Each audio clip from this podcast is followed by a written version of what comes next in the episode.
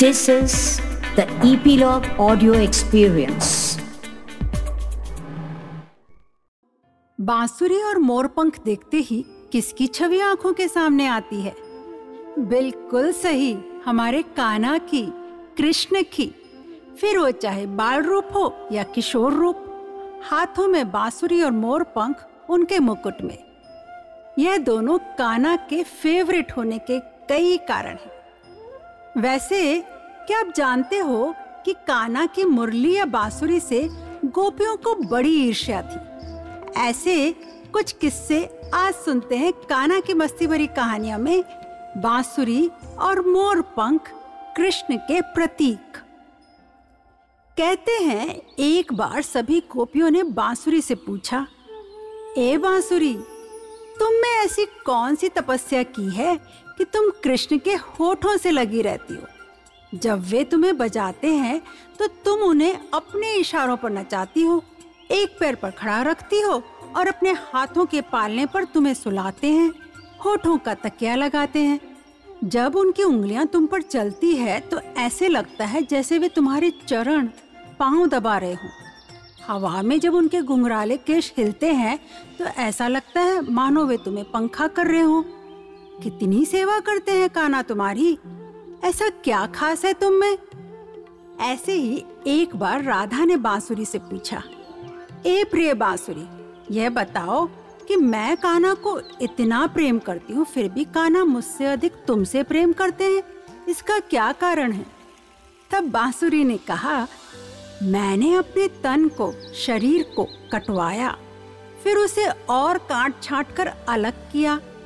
बाँसुरी बाँस के पेड़ के तने से बनती है ना। फिर मैंने अपना मन कटवाया, यानी बीच में से आर पार पूरी तरह से खाली कर दी गई। फिर मेरे शरीर को छिदवाया, मतलब मुझ में अनेकों छिद्र सुराख करती है। उसके बाद भी मैं वैसे ही बजी जैसे कान्हा ने मुझे बजाना चाहा। मैं अपनी मर्जी से कभी नहीं बची। यही अंतर है राधा, आप में और मुझ में। मैं कान्हा की मर्जी से चलती हूँ और तुम कान्हा को अपनी मर्जी से चलाना चाहती हो। बच्चों, आपको पता है बाँसुरी को वंशी भी कहा जाता है। यह बाँसुरी शिव यानी शंकर भगवान का ही रूप है। शिव की तरह बाँसुरी भी अपनी मधुर वाणी से संपूर्ण संसार को अपने प्रेम के वश में रखने में सक्षम है। गोविंद, कान्हा, कृष्ण जो अपनी बाँसुरी बजाने में निपुण हैं, कमल की पंखुड़ियों की तरह खिले हुए नेत्रों से, मोर के पंख से सुशोभित सिर से, नीले बादलों के रंग से रंगी हुई अपनी अनोखी सुंदरता से सभी को सर्वदा अपनी ओर आकर्षित करते हैं। कहते हैं कृष्ण के पास अलग अलग बाँसुरियाँ थीं और वे अलग अलग उद्देश्यों के लिए, कार्यों के लिए अलग अलग धुन बजाते थे। जैसे वेणु, ये एक बहुत छोटी, सिर्फ 6 इंच लंबी बाँसुरी होती है जिसमें सीटी बजाने के लिए 6 छिद्र होते हैं। गोपियों का ध्यान अपनी ओर करने के लिए कृष्ण वेणु बाँसुरी का उपयोग करते थे। मुरली, यह लगभग 18 इंच लंबी होती है जिसके अंत में 1 छेद होता है और बाँसुरी के शरीर पर 4 छेद होते हैं। इस प्रकार की बाँसुरी बहुत ही मनमोहक ध्वनि उत्पन्न करती है। वामसी बाँसुरी लगभग 15 इंच लंबी होती है जिसके शरीर पर 9 छिद्र होते हैं।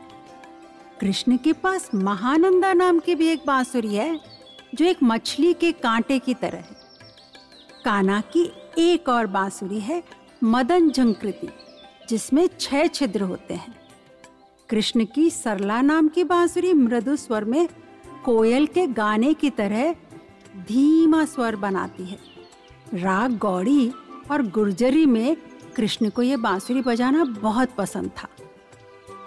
इन बाँसुरियों को कभी कभी रत्नों से अलंकृत किया जाता था, कभी ये संगमरमर पत्थर की बनी होती थी और कभी खोखले बाँस से।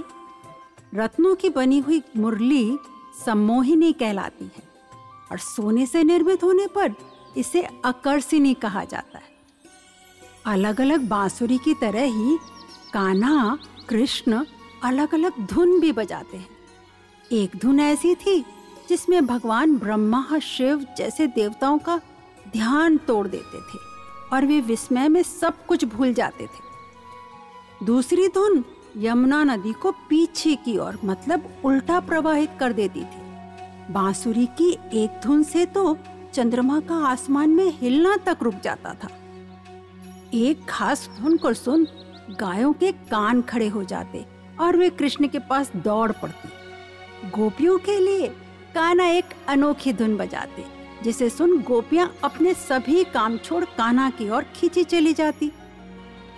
ऐसी भी धुन थी बांसुरी की जिससे पत्थर गल जाते थे और एक ऐसी जो सभी ऋतुओं को प्रकट कर सकती थी। एक विशेष धुन सिर्फ राधा रानी के लिए थी जो उन्हीं का नाम लेती थी।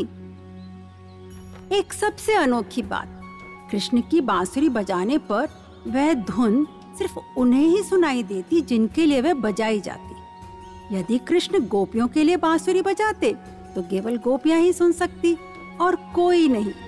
यदि वे गायों के लिए बांसुरी बजाते तो केवल गायें ही सुन सकती थी। इसलिए कहते हैं कृष्ण अपनी बांसुरी की धुन किसे सुनाना चाहते हैं वे अपने श्रोता यानी सुनने वालों को चुन सकते थे। उदाहरण के लिए जब गोपियां कृष्ण की बांसुरी की आवाज सुनती तब वे अचानक घर के सारे कामों को बीच में छोड़कर भाग चलती। परिवार के अन्य सदस्य ये समझ ही नहीं पाते कि अचानक गोपियों को हुआ क्या है और वे कहाँ जा रही है, क्योंकि उन्हें तो वे बांसुरी की धुन सुना ही नहीं देती थी। अपने साथ चरने वाली लाखों गायों पर नजर रखने के लिए कृष्ण एक ऊंचे पेड़ पर बैठकर बांसुरी बजाते थे। घर लौटने से पहले वह अपनी बांसुरी की धुन में प्रत्येक गाय को उसके नाम से बुलाते। कृष्ण द्वारा अपना नाम पुकारे जाने पर प्रसन्न होकर गायें उनकी ओर दौड़ती हुई आ जाती। यमुना के किनारे के पेड़ हमेशा प्रफुल्लित रहते। वे अपने फूलों के साथ मुस्कुराते हुए आनंदित महसूस करते, क्योंकि सही समझे बांसुरी उनके परिवार में से बांस के पेड़ से जो बनी थी। लेकिन ये बांसुरी और कुछ नहीं है, बस बांस की सूखी छड़ी। लेकिन यह हम सबसे ज्यादा कान्हा की लाडली है और हमें इतने तरीकों से अपमानित करती है कि यह हमें एक संकट में डाल देती है। गोपियां आपस में चर्चा करते हुए कहती, बांसुरी अपने पद के लिए पूरी तरह से अनुपयुक्त है, बिल्कुल योग्य नहीं है। फिर वे खुद ही सोचती, क्या इस बांसुरी ने पिछले जन्म में पवित्र कार्य किए होंगे? हमें भी बांसुरी की तपस्या की जानकारी मिले तो हम भी वैसी ही तपस्या करना चाहेंगी। बांसुरी बजाने के कारण कृष्ण को विशिष्ट रूप से बंसीवाला, मुरलीधर, मुरली मनोहर, वेणुगोपाल आदि नाम दिए गए हैं। जैसे कृष्ण की बांसुरी को लेकर कई कहानियां हैं, वैसे ही कभी आपने सोचा है कान्हा अपने मुकुट में बालों में हमेशा मोरपंख क्यों लगाते हैं? इसकी भी कई किंवदंतियां हैं। कृष्ण नारायण के अवतार हैं और इसके पहले नारायण के अवतार थे राम, तो मोरपंख की बात जुड़ी हुई है राम जी के अवतार से। एक बार की बात है, वनवास के दौरान माता सीता जी को प्यास लगी। तभी राम जी ने चारों ओर देखा तो उनको दूर दूर तक जंगल ही जंगल दिख रहा था। फिर उन्होंने प्रकृति से, नेचर से प्रार्थना की, हे वन देवता, आसपास जहाँ कहीं पानी हो वहाँ जाने का मार्ग कृपा कर सुझाइए। तभी वहाँ एक मोर ने आकर राम जी से कहा, आगे थोड़ी दूर पर एक जलाशय है, चलिए आपके मार्ग का प्रत्यक्षक बनता हूँ, किंतु मार्ग में चलते हुए आपसे भूल होने की संभावना है। राम जी ने मयूर से पूछा, आप ऐसा क्यों कह रहे हैं? तब मयूर ने उत्तर दिया, मैं तो उड़ता हुआ जाऊंगा और आप चलते हुए आएंगे, तो मार्ग में भूल हो सकती है, इसलिए मैं अपना एक एक पंख मार्ग में बिखेरता हुआ जाऊंगा, उसके सहारे आप जलाशय तक पहुंच जाओगे। पता है, ऐसा माना जाता है कि मोर के पंख एक विशेष समय में और एक विशेष ऋतु में ही गिरते हैं। मोर यदि इसके विरुद्ध पंखों को बिखेरेगा तो उसकी मृत्यु हो जाती है। भगवान को मार्ग दिखाने वाले मोर के साथ ऐसा ही हुआ। अपनी अंतिम सांस लेते समय मोर अपने आप को भाग्यशाली मान रहा था, क्योंकि उसने सीता माता और राम जी की प्यास बुझाने में मदद करने का सौभाग्य प्राप्त किया। तुमने जो मयूरपंख बिखेर कर अपने जीवन का त्याग कर मुझ पर जो उपकार किया है, मैं उस उपकार का ऋण अगले जन्म में जरूर चुकाऊंगा। कहते हैं जब राम ने कृष्ण के रूप में अपना अगला अवतार लिया तो अपने सिर पर मोर पंख धारण किया और अपने वचन के अनुसार उस मयूर का ऋण उतारा था। एक और कहानी है। एक दिन कृष्ण अपने ग्वाल मित्रों के साथ जंगल में विश्राम में सबसे पहले उठ गए तो उन्होंने बाँसुरी बजाकर सभी को जगाने और चरती हुई गायों को बुलाने का फैसला किया। कृष्ण ने जब बाँसुरी में धुन छेड़ी तो एक धीमी लय के साथ एक मधुर राग निकला। इस अद्भुत कंपन ने गोवर्धन पहाड़ियों में और उसके आसपास के मोरों को मंत्रमुग्ध कर दिया। उनके हृदय खुशी से गीत गाने लगे, आसमान को अपने ही गीतों से भरने लगे। बांसुरी की गूंज ने मोरों को नाचने के लिए प्रेरित किया।